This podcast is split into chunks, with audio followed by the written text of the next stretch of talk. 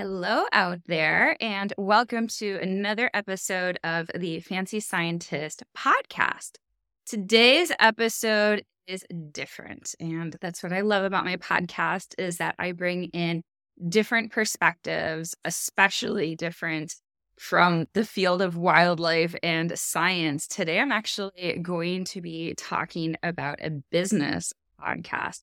But before you stop, listen to why, because this really does apply to you and it specifically applies to people who want to go into wildlife careers. But even if you don't, even if you're just like passionate about the environment and conservation and you're just doing it because you care, the lessons from this podcast are so, so, so important. This podcast is actually an excerpt from my Successful Wildlife Professional program. I had them watch another podcast featuring Sara Blakely, who is the founder of Spanx. As I mentioned, we're going to be talking about business, but more about entrepreneurship. And there's so many parallels between entrepreneurship and being a scientist or really just trying to make any change happen. And it's so funny that I've come into this world. I am now a small business owner. I run my own company, The Fancy Scientist. But when I was growing up, I saw that my dad was a business owner and I really never wanted to be a business owner. I saw him working all the time, even when he came home. He was an amazing father. He spent lots of time with us, but even when he came home, he was always worrying about the store and thinking about it. So you could technically like never be off the clock. You could always be doing something. And when I was a scientist, I didn't realize that. I was like, oh, I want to be a scientist because I care about animals. I want to do conservation work. But science is actually very similar to entrepreneurship and owning your own business. Because even if you're formally employed in a lab or a university, for instance, you're like the entrepreneur of your research. You need to find the grant funding usually. You need to manage other people to get your papers out there in addition to producing your own papers. And you can always be working. There's always more papers you can be writing, more data you can be analyzing. So the parallels between uh, biology and entrepreneurship are just really amazing. And another parallel is in both fields, there's a lot of rejection. With entrepreneurship, you've probably heard that most businesses fail. I forget the statistic, but I want to say it's something like 90%. And in science and research, the same is true. Not necessarily that most people fail at becoming that job, but there's a lot of career rejection. And then once you're in the career, there's also a lot of rejection in relation to things like grant application, when you're publishing papers, when you're submitting them to a journal, is super common for them to be rejected. In fact, if you're not rejected, you're really not shooting high enough in a journal. So rejection happens all the time in wildlife biology. So the reason I shared this podcast with my students is because the attitude that Sara has is what you need to make it in this degree or in this field. This it's what you need to make it. And again, even if you're not pursuing this as a career, it's what you need to make it to really make change happen. You have to have this resilience you have to have this belief in yourself and you have to be willing to do things outside of the box to make things happen. So, the original podcast, and I'll link this in the show notes, is called Sara Blakely on Writing Your Billion Dollar Story with Lewis Howes. So, I highly recommend you watch that in addition to listening to the commentary. But here, I pull the best parts of the podcast and relate it to our field and talk about how beneficial it is to have this mindset. Actually, not even beneficial, essential. Because if you don't believe at your core that you can do it, that is going to be the thing that stops you. But if you believe that you can do it, you will find a way. And in this podcast, you're going to learn how Sara found a way. And it took her a while. It took her, I believe, seven years, but she didn't give up. And these are the same kinds of attitudes that we need to be successful in wildlife careers. So I really hope you enjoy this unconventional podcast for wildlife biology profession. And I'd love to hear your thoughts. You can send them to me in my social media at Fancy Scientist and on Instagram at Fancy Scientist with an underscore in between the two words. I love hearing from you guys. So let me know what you think. Welcome to the Fancy Scientist podcast. I'm Dr. Stephanie Manka, formerly Schuttler, a wildlife biologist who's traveled the world getting their hands dirty, but was given the nickname the Fancy Scientist because I love to dress up and be fancy. My goal is to connect people with nature so that we can restore our planet and rediscover who we really are. I share with you my insights as a scientist and offer real talk on animals, conservation, lifestyle, and advice on this amazing but confusing career. Join me to learn about our world and how we can become the best versions of ourselves so that we can thrive and more effectively conserve nature for all living beings.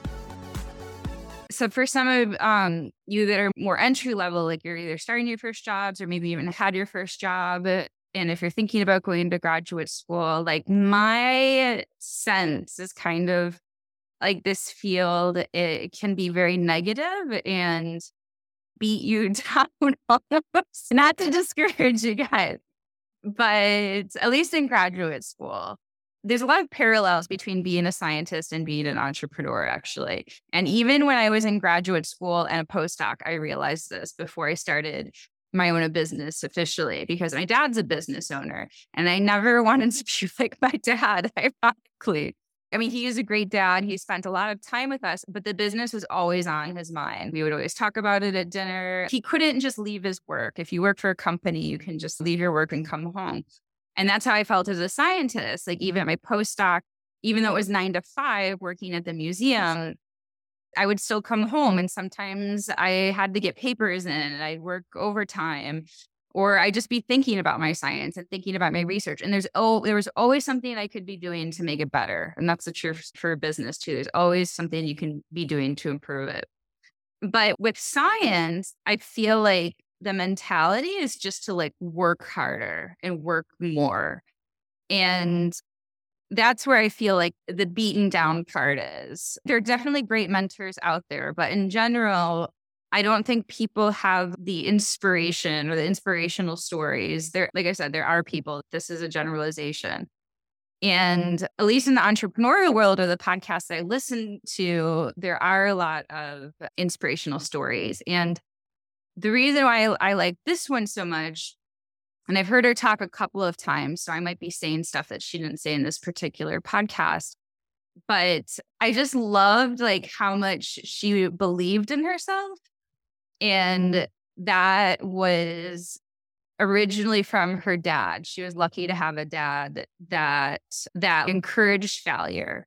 And I think that's really important for science too. And even if you're not going into it, because as researchers, or if you're going into the research part, you're going to fail, like in some form. Your project's not going to work in some aspect you are going to apply for grants and get rejected. Like even the best scientists, they're going to get rejected from grants, from certain journals that they um, send their articles to, um, jobs, obviously. So you're going to quote unquote fail in some regard. And she learned from a young age that like failing was just like part of the process and the the steps to get there.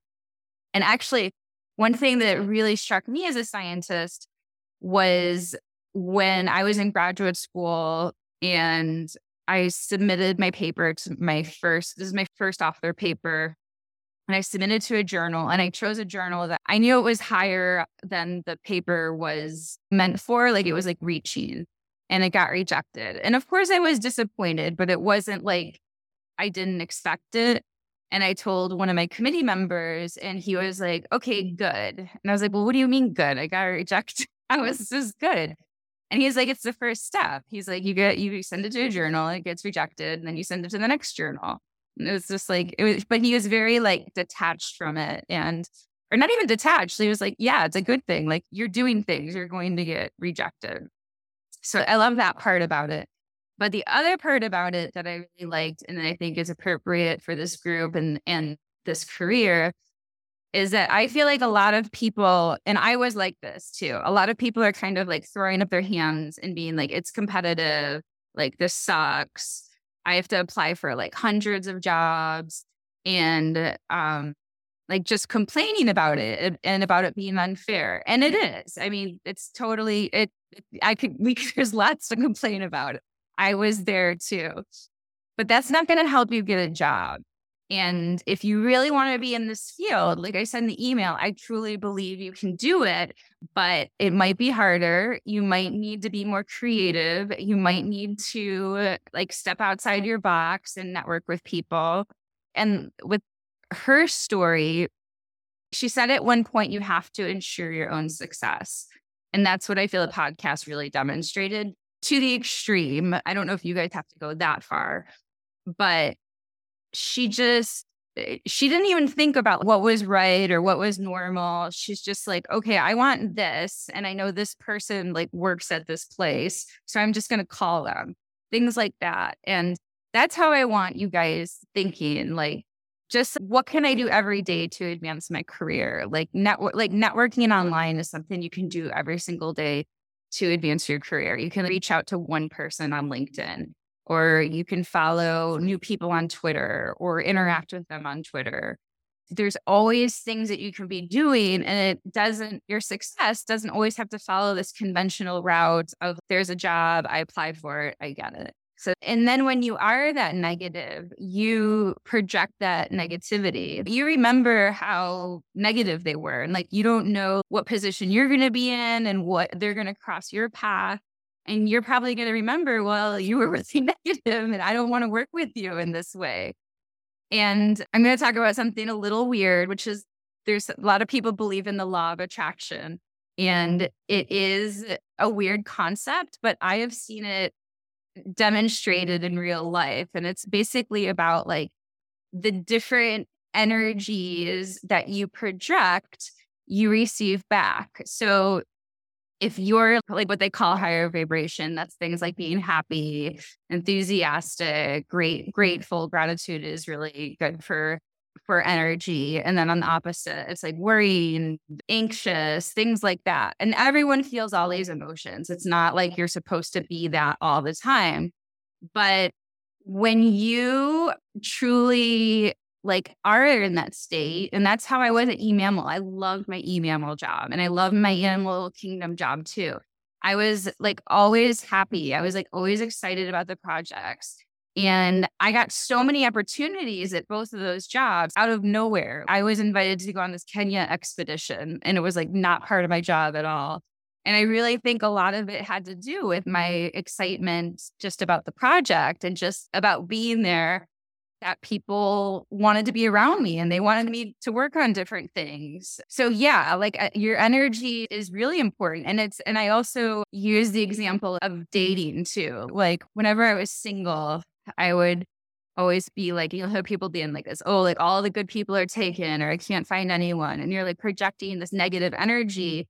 But then when you're in a relationship, you're so happy. And then all these people would hit on you and ask you on dates and stuff and you're like taken ironically and it's and a lot has to do again with the energy that you're putting out there and again you can definitely you will and can definitely feel all the emotions i don't want to make this sound like it's a pollyanna thing where you're just happy all the time that's not it at all but it's more about how you choose to think of things i totally played the victim i totally played this is not fair. Like I went through this whole experience and I'm still not qualified. This, yeah, this sucks. At times I felt cheated. I felt like a bait and switch too, because mm-hmm.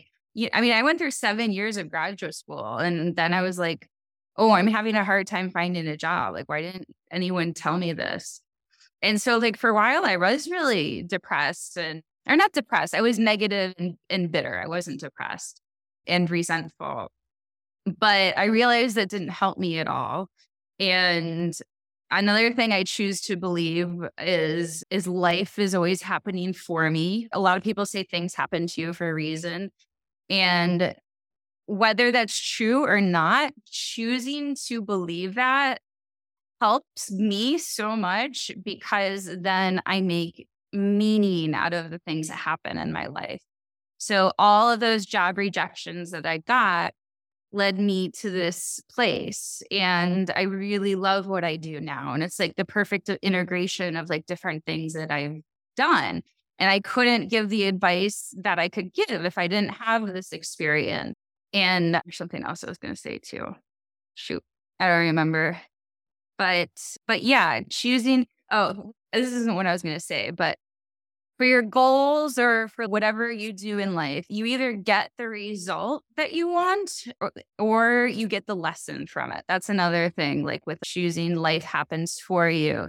So if you apply to um, a job and, and you don't get it, what is the lesson that you can get from that job? And it might not even be obvious right away. So it might be really obvious. Like I've applied to jobs and didn't get it. And then afterwards, because I knew the people, I was like, oh, I don't really want to work there anyway. And, and not in the, oh, I don't want to work there if you guys don't want me.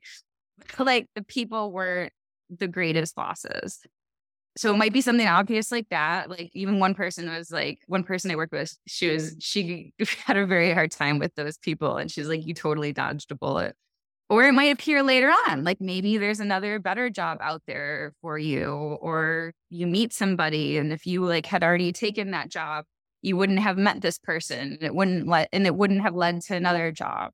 That's something that i choose to believe as well that like that life isn't just like happening to me and that's kind of what i feel when you're talking about those women at the conference and i feel like what happens in this field is like so many people, yeah, just throw their hands up in the air and they're like, oh, well, what can I do? And she also didn't have this stuff mean anything about her either. Like she's a failure. It was always kind of, it was kind of like solving a puzzle. Oh, how can I get this puzzle to fit? Not, oh, I can't, this puzzle sucks. It's, I did that once with a puzzle. I was like, I think this puzzle is broken. There's missing they didn't give you all the pieces. And like you can, I mean, I know this sounds crazy, but like even like can you have fun with it? Like, how can I make this happen for me? It seems so difficult right now, but how can I make this job work for me? And Jane Goodall is another good example. I mean, this was like way before well i mean her career did exist but but she wasn't a scientist at all and she didn't come from a family of scientists I forgot how, how she met Richard Leakey, but she basically like made herself available and she made it happen. So again, like thinking outside the box. Of course you're going to apply for jobs and stuff, but if you don't get those jobs, like what can you do to move forward? And it might need taking a couple of steps back. Like maybe you need to volunteer somewhere and that's okay. Or maybe you need to take another course or something it, there's no race or eh, i mean and you're not competing against anyone. It's just about going after what you want. Another thing i do want to bring up is oh i want i wrote a couple of notes. One thing i thought was really cool that was crazy when i think she said it in this podcast when she paid people to buy her stuff. Oh another thing is she broke rules too. So i am a big rule follower so that's a lesson that I can learn from. And you have to be careful about the rules you break. You don't want to, there's certain rules you don't want to break. For example, I was, for one of my projects, we really wanted blood samples from elephants and the elephant the blood samples were already taken they, i had data from collared elephants they were anesthetized There were blood samples on paper they were it was done but they were in Gabon, and elephants are a, a, an endangered species. So you need mm-hmm. CITES permits. And the permit system in Gabon didn't actually exist then when the blood samples were taken. So we didn't have the permits for them. And people kind of told me like to just like basically sneak them in my other samples. And I was like, I'm sorry if I get caught. Like, I don't want to, I don't want to I mean, there's legal consequences also, but like my whole reputation for smuggling elephant blood. Yeah, you will have to make some judgment calls. But um, one thing I did learn from Roland, my my advisor with eMammal, is he was kind of like this. It's like you break rules and then you apologize later. And that's kind of like what she was doing. I mean, she didn't even apologize for a lot of cases. they didn't even know it was her. Or they found out that like they liked what she was doing. Like when she did, I think she talked about the, did she talk about the plastic things in the front, like Neiman Marcus? Like, so there were these like plastic displays and she would put them in the front. And that was something against Neiman Marcus that they wouldn't do that. And she just pretended somebody else did it. Like she never owned up to it. So yeah, so like some rules you can break and to think outside of the box. And and again, you'll have to use some judgment calls, but but even in terms of I f- there's a lot of people I talk to who are just afraid to talk to other people because they don't want to come across as pushy and you really need to do a lot to come across as pushy. I mean, you need to email people like all the time, but doing like follow-ups and stuff like that. Um, a lot of times you're doing a favor for people because they'll forget to respond to you always work on making your connections. You never know where things go. Even just and just being open and talking to people. If you're at conferences, just talk to random people. Like it's honestly really easy. At conferences, there are so many lines. Like you're waiting in line to get your lunch, you're waiting in line to get a, a drink, or there's posters. Like I would talk to people at posters, and I wasn't even really interested in their posters. But you know, you just start talking to people and then you end up seeing the same people around and stuff like that. And you just, again, you just don't know where things go.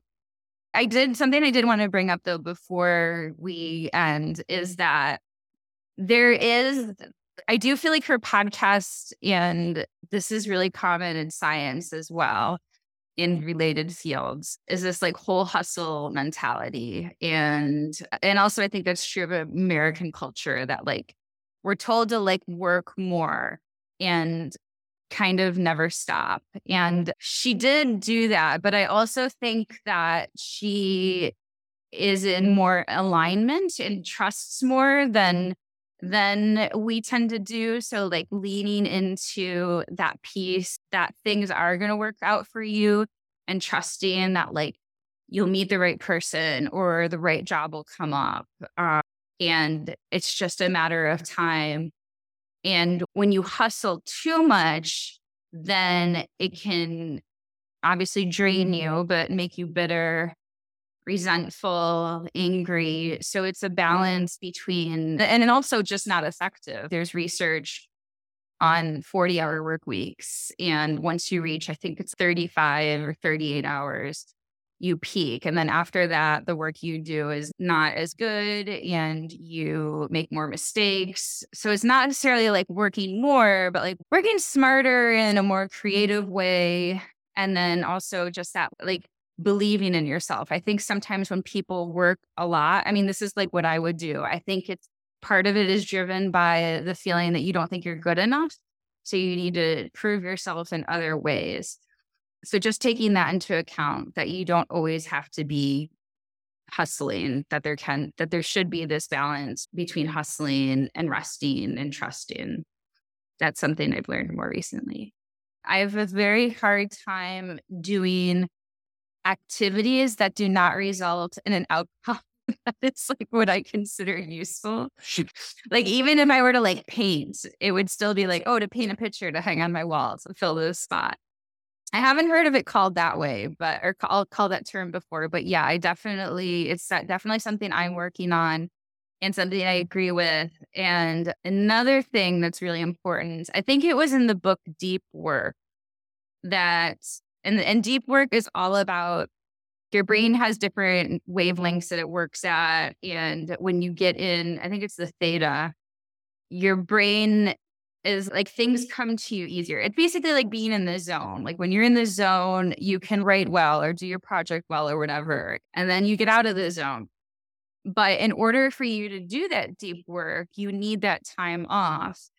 And time, another thing I'm trying to adopt is the time off is actually part of the work. Like your yeah. brain needs to rest and it needs to, it needs to take in what you're doing as well. Like I actually would do this dance class and I did it once a mm-hmm. week. And I thought I was going to be a great dancer, but apparently dance is way harder, like way harder.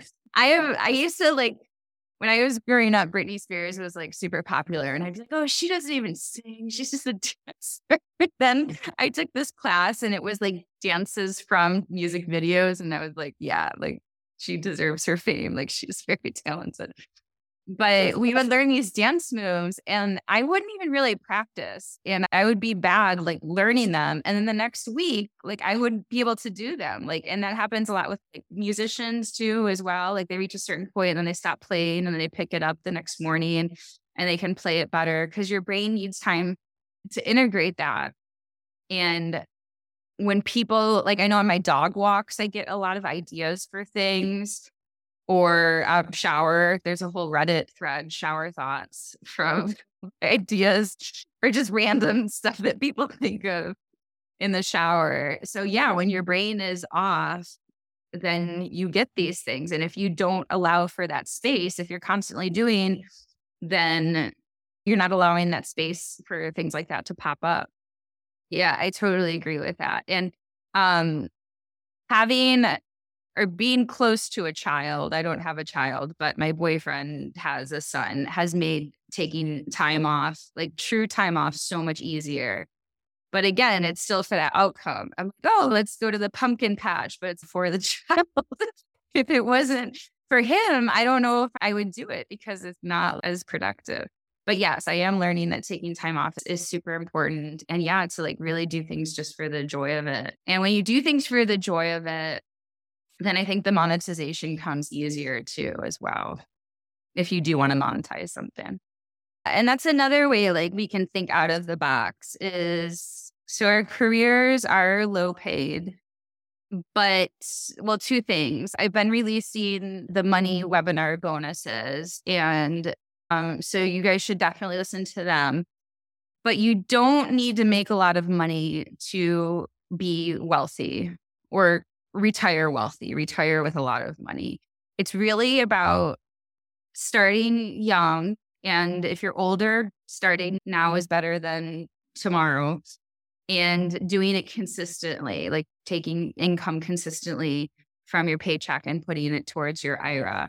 Um, so and and the book that I'm reading, he gives a lot of examples. Like he did, like he just talked about this one example of a nonprofit worker who makes forty thousand a year. And I mean, I can't remember the statistics, but she's doing really well because she just, she is like frugal with how she spends things. But yeah, she's saving for her future and that money builds upon itself. And then there's, yeah, there's so many things that you uh, can do right now to make money as well. There's, you can do VA work, virtual assistant work online, like you can edit podcasts and stuff like that. And yeah, it does. You can look at it like it does suck that our career doesn't pay enough, but it's it doesn't pay enough because it's not it's not a money making it's not a money making thing. Conservation, like all these good causes, like if you're doing like one of my friends, she helps people with trauma or domestic abuse situations. Those people are not getting paid a lot, but they're doing really great work. And it's because you can't really it's hard to make money out of that. Like all this nonprofit stuff, it's not like a direct business model. But but the cool thing nowadays is if you can teach people something, you can make money off of it. So there are, like I said, opportunities out there like virtual assistant work and obviously like Uber and things like that. Actually, I always talk to my Uber drivers or Lyft drivers, and so many of them do it full time. They're like, this is better than my my other job. And these are people who have graduated, not not even necessarily like young people, and they make good money.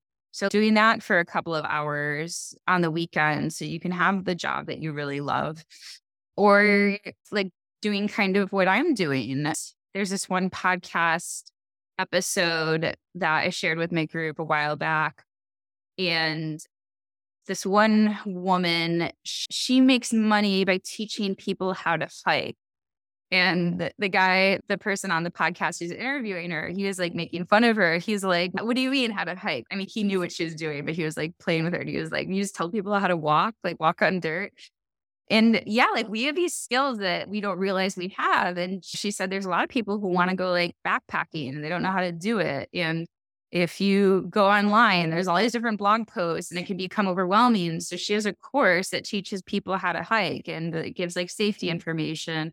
And yeah, people pay, I don't know, 50 bucks or something to take this course and they learn how to do it. And something like that you can make once and and use it over and over again.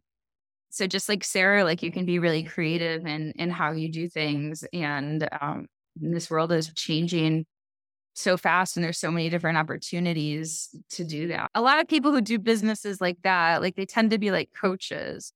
So yeah, was, she was, yeah, she was a hiking coach. She's like, why, why do you need a coach to learn how to hike? But yeah, I mean, people love birding. So if you're like an experienced birder, like you can maybe put a bird course together and people will pay for it. And and yeah, your degree, I mean, like Matt, you as a pollinator biologist, I am totally, you could totally make a course on like creating a native garden or urban native garden. Because that information, especially locally, that information is hard to find because I wanted to do a native garden. And yes, the Federation does have, the, you can look up the plants and stuff like that but you have to do it individually for your area. And like i didn't like i don't know how to put things together. So like it ended up looking like weeds. It got it did get a lot of pollinators but it wasn't very pretty in terms of the home but the plants themselves yeah were pretty but yeah didn't have that curbside appeal but yeah there's lots of things that that we can do and to just be creative about it yeah and you don't necessarily have to be an expert. You just have to know more than most people. And in some cases, you don't even have to be the expert. Like you could be like, hey, I'm trying this out. Does anybody want to join me in this program? And I'll teach you how to do this as I learn it. I mean, I mean, seriously, there's, I mean, that's kind of what I'm doing with you guys in the monthly course I'm teaching. Although I probably won't sell that, but I, I do have a lot of background knowledge and money. Mm-hmm. But a big reason why I wanted to do it is because I wanted to like get my finances really straight and like really mm. make sure I'm saving and planning for these different things.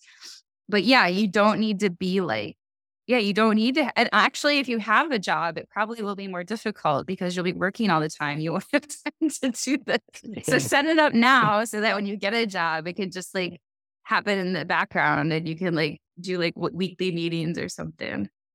But yeah, the urban, the, like native plants and and pollinators, birds, all that stuff is huge. Like people, I would pay for that. I would pay like how to design an an urban garden, a native garden, how to attract certain pollinators, learning about pollinators.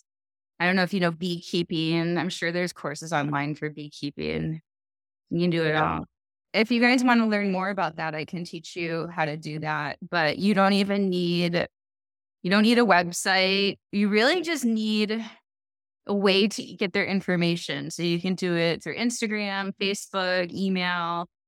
And if you wanted to do like some sort of course, I guess Zoom, I'm not sure if Zoom does, I know they do 40 minutes for free, but I'm not sure how many people, but you could do it in a Facebook room. You can do a Facebook live and record it. There's just, there's so many different ways to do things like that. So yeah, things like that can be extremely profitable and fun too.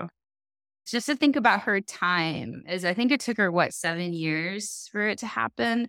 I know a lot of you guys are in a rush to get there and that's another thing I learned through my postdoc. And I never was a professor, but some of my friends are professors. A lot of people are always trying to get there, and their changes. It's like, oh, I got to get into graduate school. And then once you're in graduate school, you're like, oh, once I graduate, then I'll be happy or I'll feel like good enough or satisfied. And then it's like, well, no, now I need the job. So you're in the postdoc and you're not feeling good until you get the job. And then even if you get a professor job, it's like, oh, well, I don't have tenure, so I'm not there yet. And then I guess once you're a tenure, maybe you can finally relax. but like there is like you're already there. And it's really important to be happy. In order to be happy where you're going to be, you really have to be happy where you are. That's really what it's about. And it's hard to do, but you can do it. And it's all about we're never after the thing, we're after the feeling that the thing can give us. So even if you're after the job, after so the job, what does the job bring you? So it brings you money. That's the first one. So money, what does money give you? Like for you, usually for people, it gives them like freedom. They can do whatever they want. So like where in your life, like, do you feel free? Like, do you feel like, and that maybe it's just like a day off for you. Like you can like lay around and do nothing and and just like tap into the feeling of like, oh yeah, I don't have to do anything today and it feels great. Or or you, I mean, or buying something for yourself that's nice and and that you can afford, but you feel good about. And then there's the other parts of your job are for us, obviously, it's like the work work satisfaction. So if you're not getting work satisfaction right now, like where can you get that? Like somebody I'm working with, he really wants to help out conservation. And he is like so upset that so many things are going wrong and he just wants to help out. So like what can you do? Is there like a citizen science project you can participate in? Or I mean, even just something like cleaning up around your neighborhood or something, if it gives you that feeling that you're contributing, that you're doing something, or maybe mm-hmm. it's about enhancing your skills. So, is there, yeah, like an online course you could take, or even YouTube videos you could watch? Like a lot of people want to learn GIS. I'm sure there's videos on GIS. That sounds really boring. Oh, such GIS videos on you. Don't do that.